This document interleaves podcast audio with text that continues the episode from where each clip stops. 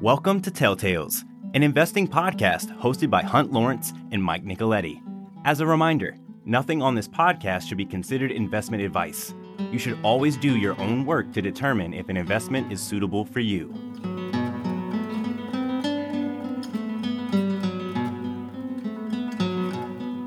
Hey, Mike. Hi, Diane.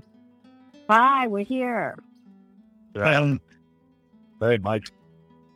In the interest of full disclosure, Mike and I talked twice today, once yesterday. So I really think we're better when we're unscripted. So if we sound a little stale, it's because we talked too much today and yesterday. I do have uh, on oil and gas pricing, not a great deal is going on. I mean, I know the price of oil is up a lot this week, that today, because of the European Union making some progress on embargoing Russian oil. But as near as we can tell from people who are in the business, the oil is more or less moving. It gets bought by smaller Chinese refiners, not the large refiners, Sinopec and uh, and PetroChina, but smaller refiners, and they they buy it for about twenty dollars off. It's interesting uh, where these locations where you load oil, the Black Sea is off. Black Sea is considered to be a war zone, so no one should send tankers into the Black Sea. But in the Baltic, these cargoes get loaded in what are called Aframaxes, which I think around 80,000 tons. That's a small ship to go all the way to China or anywhere distant. So I think what is happening is the Aframaxes are somehow loaded into larger ships. And so the cargoes are mixed. So when the Chinese refiner picks them up, they can ignore the fact that they, well, a VLCC is a 2 million barrel ship and an Aframax will be a, I don't know, a 600,000 barrel ship. So they can ignore the fact that a third of the cargo came from, uh, came from Rosneft or whomever in Russia. So the oil is moving. The products are kind of a different issue. The world is really short distillate or two oil. And I think it was a combination of jet fuel coming on. When during the pandemic, the distillate was put into diesel and other products as uh, people's interest in traveling picked up. Now all of a sudden, that's going back into the jet pool. So distillate is really expensive. The crack spread, in other words, what you get for the distillates compared to what the crude costs, is at an all-time high. That, that's probably temporary. Yeah, it does have an impact on investment. A lot of us have at, at uh, Star Group because Star Group, of course, buys distillate. That's what turns into, you know, that is heating oil. Uh, it's a little bit offset at Star Group because if you read the latest 10Q, on average, we're delivering 20% biofuel. So biofuel is made from, you know, non-fossil fuels, which are acquired from Global and Shell and people like that. So that offsets a little bit, I suppose, although I suspect the biofuel will go up and down with two oil. In terms of natural gas, natural gas pricing is gone way beyond. I, I did some analysis maybe at the beginning of the year, the end of last year, saying that I thought uh, this is for me and my colleagues and, and companies. I made, it wasn't very elaborate, but it was making the case that gas would average three dollars and fifty cents in the U.S., up from two dollars fifty cents during the pandemic, and that turned out to be way low. So I redid it a, a, a month or so ago, four dollars, and now that's turning out to be low. The strip for the remainder of this year is over seven dollars, and the strip for the 23 is five, and get all the way down to 24 before you get anywhere near close to four dollars. Antero, which was traded at under a dollar in the pandemic, where gas prices were very low, closed at 37 yesterday. So it's been a heck of a move. We acquired a whole bunch of Southwestern stock at, uh, and, and, we owned a lot of it. So we helped start the company. I mean, we own as individuals and we still own some of the partnerships. Southwestern, we trade our Indigo into Southwestern. A lot of the management people and some of our other investors in the company did a cleanup transaction with JP Morgan in December at five dollars. We've been averaging eight dollars or more selling our stock. So that's come out very well. I don't know how gas stays at this level, but it's a huge, huge, huge development. And does some of it relate to LNG? I don't know. I mean, obviously LNG is a, a positive because you're changing natural gas and LNG costs about two dollars to do, costs about a dollar to ship it to Europe. So that's you know seven dollars plus three dollars is ten dollars. LNG is trading at mid twenties to thirty, but LNG was trading in Europe and, and North Asia because they kind of go up and down together at thirty dollars last summer.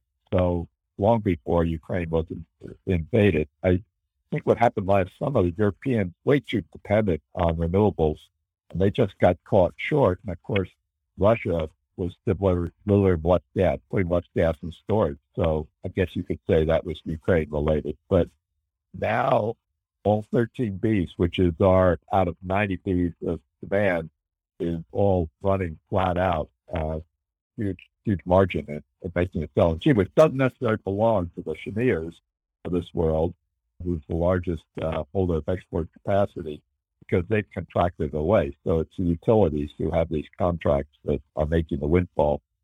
There will be more LNG, but it takes two, two and a half years to build an LNG train. That really can't be expedited, especially now with all these supply problems. So it's not going to be expedited. So the 13 will go to 18, but it'll happen over, you know, years three and four and five from now. And then by the time we get five years out, there'll probably be another five. But that to me still doesn't translate into seven dollars for the rest of 22 and five dollars next year. But markets are markets. I think we'll just skip everything on interest rates. We talk interest rates every week, and and you know the Fed Reserve just did what it's supposed to do, which was go up 50 basis points. And I haven't had a chance to check what they announced on running down their balance sheet. So who knows there? And, and you know interest rates are going to be higher. Uh, stock market's been a terrible place to be. The drawdown through April is more or less happened in a long time on a four month drawdown. You know, the stock market should be getting a better place to look for uh, good investments, and the bond market is the bond market is the bond market. I do want to comment on natural events, as Diane said, saving the world. I think there's a better than even chance, and this is my own theory. This is not things I've read particularly. I think there's a better than even chance that when Russia has its May 9th parade, which is when they celebrate beating the Germans in World War II, um, that Putin, or apparently he's been very ill, and, and there's a chance he's already anointed whoever's going to stand in for him if he has to go in for a serious operation. But presumably it's now, you know, it's now fourth May, presumably hangs on until May 9th. But I think it's possible that he will or whoever's standing in his place announce a ceasefire in place in the Ukraine. The reason I think that is that I think that they will benefit enormously as an economy from doing that. They are stretched, I think, to you know buy missiles, buy replace inventory of war material and whatnot, and Russia is not a very large economy, not even a very large country, only 150 million people. And this would allow them to declare victory. Now, what would the result be? Well, a ceasefire in place, which they'd hang on to the property they kind of in control of, and Ukraine's would hang on to theirs. I, I don't think it would mean that no one would be firing any bullets. I mean, keep in mind for the last several years, uh, ever since Crimea was annexed, the separatists in eastern Ukraine, bolstered by Russian special forces, Russian soldiers without wearing uniforms, have been firing shells at each other and not exactly engaging in hand-to-hand combat, but basically, I think a total of 15,000 Ukrainian military personnel lost their lives over the last several years since the annexation of Crimea. So it was serious fighting. I think that would continue. Now, here's the question as it affects oil and gas prices, what would the impact be on sanctions? There is no question that Germany will use less Russian gas, but I think a ceasefire in place would allow Germany to continue to take maybe 40% or 50% of the gas they had been taking from Russia. They will build their LNG export facilities, uh, uh, you know, their LNG import facilities. They'll continue to do use facilities in Rotterdam. There's pretty extensive gas grid in Europe. They'll continue to move gas around. They'll take over control of storage fields, which were otherwise owned or leased to Gazprom, and they'll fill the storage fields. They will get all those storage fields filled by the end of the year. But the chance of having a curtail industry in, in Germany or just have rolling blackouts because they don't have a, enough power in the winter, all that will be much less likely. I, I think that the sanctions won't end, but I think they will be diluted. The impact on oil and gas markets, I think, will be negative. I remember while all this is going on, we have lockdowns going on in China. Oil demand in China has to be off by a significant percentage, and that'll find its way into the market. And then Europe isn't doing very well economically. Heck, in the United States, we had real GDP decline last in the quarter to March 31. So all this will have an impact on oil. So does does oil go to back to fifty dollars or sixty dollars? No, but this idea that it, it can keep going up and maybe go to one thirty or something, I, I I think it's just unrealistic. Now, by next Wednesday, we will, uh, as May 9th will come and go. If this doesn't happen, I'm not saying that it has to happen when they have this military parade in Moscow, but if it doesn't happen on May 9th, I think it's less likely to happen thereafter. But you know, so we'll just have to see on that. As far as all this activity, not, not just on oil and gas prices, but interest rates and, and, and economic conditions affect the tech things that Mike specializes in. Remember, we don't invest in oil or gas or making iPhones or servicing uh, cloud customers like Amazon and Microsoft do. What we invest in is cash flow. And the question is, of all the companies that that, well, I, I own a couple of companies. Mike owns a lot more. Where is the cash flow less impacted by trends we see? Now, one of the things we see is that consumers faced with high price for gasoline and diesel and high price for utility bills are definitely curtailing spending. So I think Mike and I have been consistent on this and saying focus on things that are business to business not business to consumer. Look at what happened in Netflix. I think it's down, I don't know, like 60 or 70% this year. Taiwan Semiconductor, ASML, NVIDIA. Mike's going to talk about AMD, Salesforce, Snowflake, Microsoft. These all are pretty much being driven by business to business activity. With that, Mike's going to, from the review of what's happened the last week or so, Mike's going to tell you which ones of, of all those things he's most positive about. Over to you, Mike. Okay, so I, I guess what we're really talking about is like how durable is a cash flow or it's a particular business model for that matter. One of the things that you can look at to decide if you think the cash flows are durable is you look at what they charge for their service versus the value that the customer gets from it. You can do a whole bunch of work around that and try to you know talk to some customers, figure out what maybe an ROI is if you're talking about a business to business project. But also remember that a lot of business projects don't get funded unless there's a positive ROI.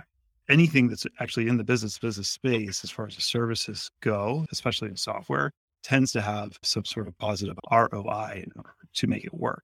In an inflationary environment, that ROI is only more dramatically impacted when labor rates are going higher and the product we're talking about reduces the number of people that need to be involved with a particular process. So you could apply that same formula to a bunch of different things. You could apply it to software as a service, something like Salesforce. You could apply it to some sort of machinery in a factory that makes it easier, cheaper, faster to produce a product. Those types of things are going to be more durable.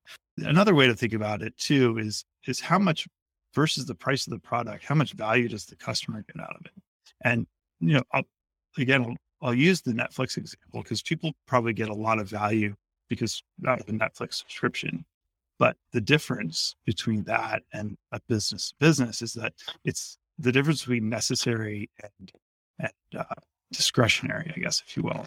So Netflix is a nice business because it provides lots of value to its customers and they're not likely to turn it off, it's not a necessary business because they will turn it off if push comes to shove and it costs more money to fill up their gas tank. And that's more important than sitting on the couch watching Netflix. If you're uh, licensing Windows and Microsoft decides to increase that by 10 or $15, you're much less likely to drop that than if your Netflix subscription goes up by two or three dollars, or it looks like some of the other competing streaming services are more interesting. So it, you, you, you have a vulnerability in a challenged economy with inflation and economic slowdown. You don't have the same exposure with something that you need every day. And you'll gladly pay the extra 10 or $15 a month for a software license. The other one that's interesting, I try to throw my count on this because we didn't talk about this, is I'm a long time happy Amazon stockholder. Amazon's down a lot. I mean, it peaked at 3,400. I don't know where it is now, 25 or 2,600. But Amazon's got both because they have the cloud business, which continues to grow and has high cash flow. And once you commit your, to give up your own servers and, and use Amazon services or, or Microsoft Azure or, or the comparable number from Google or Oracle, you might shop around a little bit. You're not having to give up your servers. You're a little vulnerable. On the other hand, I think pretty clearly Amazon built too many warehouses and uh, too many trucks and probably added too many people. And when, when they announced their first quarter earnings, there was general horror, you know, that they had been clawed out for expanding beyond uh, demand for their product. And I think, think the answer to that is, is that's true. And it would be better if you were just in Amazon Web Services. On the other hand, you have the great low cost juggernaut that Amazon represents. So presumably they'll be able to uh, survive or maybe even prosper a couple of quarters of weaker results. But how, do you think I'm being too optimistic there, Mike?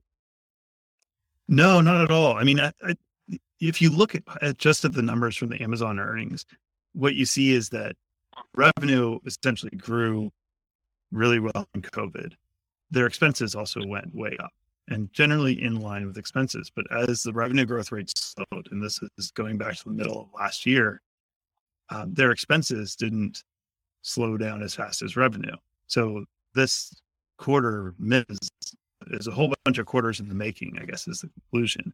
Now, the flip side is Amazon made a ton of investments over the last couple of years. The company's just going to continue to grow. I don't think I'm too worried about the fact they made those investments. In fact, you know, they made a lot of those investments at a time when prices were generally lower. So they may have a little excess capacity at some of their fulfillment centers. They're going to eat through that in the, the holiday season.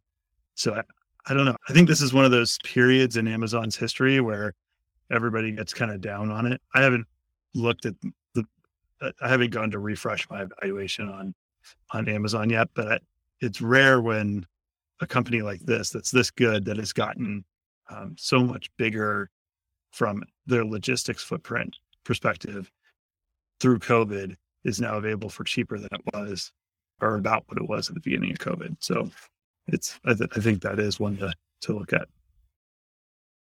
And what about advertising supported? I mean, Google kind of a disappointing quarter. And of course, when you pull Google apart, I mean, it's a terrific company. It is the one high tech company that I own. And but it it advertising supported is what Google is. I mean, they just don't really so much more than all the advertising uh, goes along with search and and and their really their streaming product.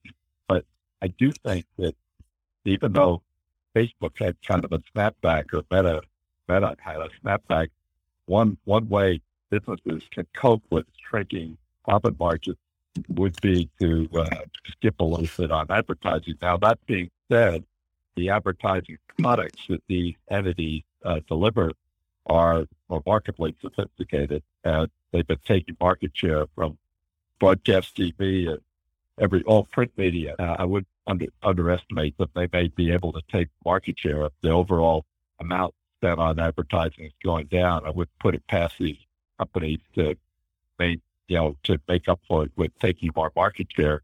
It seems to be more vulnerable than Microsoft charging it a bit more for access to their office programming. But with that, turn it back to Mike. Yeah, but there's a number of things that happened in the with Google earnings. You, you got to remember that 2020 wasn't really a great year for them, and then 2020 there was a huge bounce back.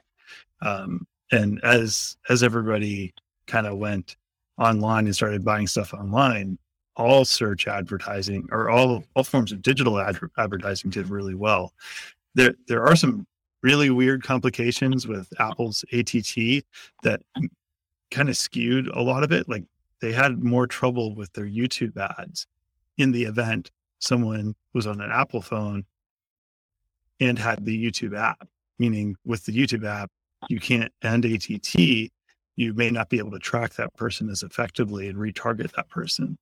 The flip side, because of ATT, they were they received a lot more search traffic, on Android because Android hadn't implemented an ATT program yet. So, so there's a lot of things to work out there. Think about Google that I think is probably the most compelling thing about it. And if you think about it from a durability perspective, is they have a lot of product that they do not charge for. So it in a way they have a bunch of valves and maybe they just need to go open up some more valves. Um, that being said, comparing it to Microsoft, I mean it's it's hard to deny that the Microsoft Office suite is basically essential for business. Many companies have tried to produce a product that is better to unseat it. And Google even offers a free or almost free version of the Microsoft Office suite. But for 99% of businesses, you're going to buy the Microsoft product. It's nice to be the monopolist and provide a product that everybody must have and for the most part likes. So I think that helps define the difference between the valuations in those two companies. Yeah, speaking of valuations, we wring our hands on valuations. We only got about a couple minutes left. But of course, Intel, which has this remarkable career, Pat Gelsinger, the, the CEO now, really, really appealing. I recommend there's a Bloomberg, couple of Bloomberg interviews with him. It's just really heartwarming to see how someone, you know, going to a community college in the middle of in rural Pennsylvania succeeds to where he's, a vice president Intel at 28. Should have been the heir apparent, got shuttled aside, got picked up by Michael Dell. made Michael Dell spin out VMware work and then recruited back to Intel to sit on the board with Michael Dell's approval. And at his third board meeting, they decided to make him the CEO, which they probably should have done 15 years ago. So it's a very appealing story. It's also a very cheap stock. But I just, the remaining few minutes, Had their earnings release and did very, very well. Intel had their earnings release and not so good. And I keep asking Mike, we can't, can't put Apple and Google and uh, Amazon designing their own chips where, you know, you really need to have a foundry to make them like Taiwan Semiconductor is, you know, one of Mike Holdings. How hard is it for Intel to get over to where Apple would consider having it Intel make the chip, its own design chips rather than Taiwan Semiconductor? We're going to have to go into next week because we're going to run out of time. But just for the last minute or two, it's a lot. It's a lot harder than you would expect. With that, Michael close off with some of the difficulties that taking Intel into the foundry business. So I have some decent data points on this actually. So this is all from the earnings call, but Intel's ramping five new nodes over the next couple of years. They're in process on Intel 7, which is the 10 nanometer, Intel 4, which is actually 7 nanometer, and then Intel 3 and 28A and 18A are coming later. The cost, they talk about the cost of ramping Intel 7 right now are really dragging on their earnings. I'm, I'm sorry, it's actually Intel 10 that's even dragging on their earnings. So their gross margin is 53%, which is exactly the same as AMD. So AMD gets their chip made by Taiwan Semiconductor. So it's almost like Intel's getting no benefit from their foundry at all. The second thing that I'll point out is that there are rumors, and none of this is confirmed yet, but there are rumors that Intel's moving more production to Taiwan Semiconductor for the seven nanometer process because they're having trouble getting it to work at Intel today. So that kind of tells you it's really hard to scale the production of this stuff. When you've had just one player doing all the work, it's sort of like everything accrues to the incumbent, if you will. It's going to be challenging for Intel to ramp and it's going to be expensive. It's going to hit their gross margins. And if there's no benefit in being an IDM, why, why not be fabless and just rely on Taiwan Semiconductor? Because the margins are the same and your operation's a fraction of the size just in closing, there's a great Jamie Dimon interview on Bloomberg, both on video. And one of the things he speaks to is the uh, difficulty China would have to get sanctioned like we've just sanctioned Russia.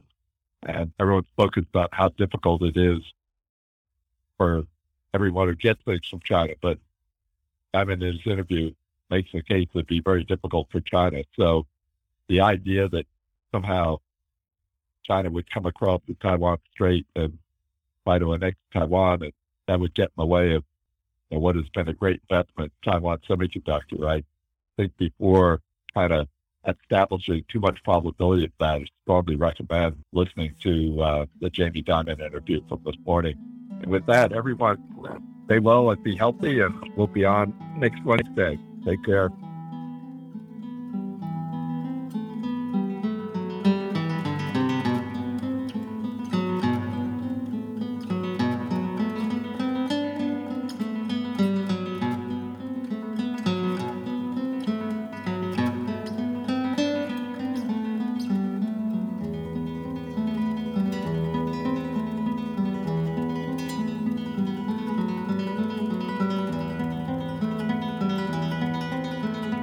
You for joining us this week. Please tune in to us again next week as we'll be back on Wednesday. As a reminder, nothing on this podcast should be considered investment advice. You should always do your own work to determine if an investment is suitable for you.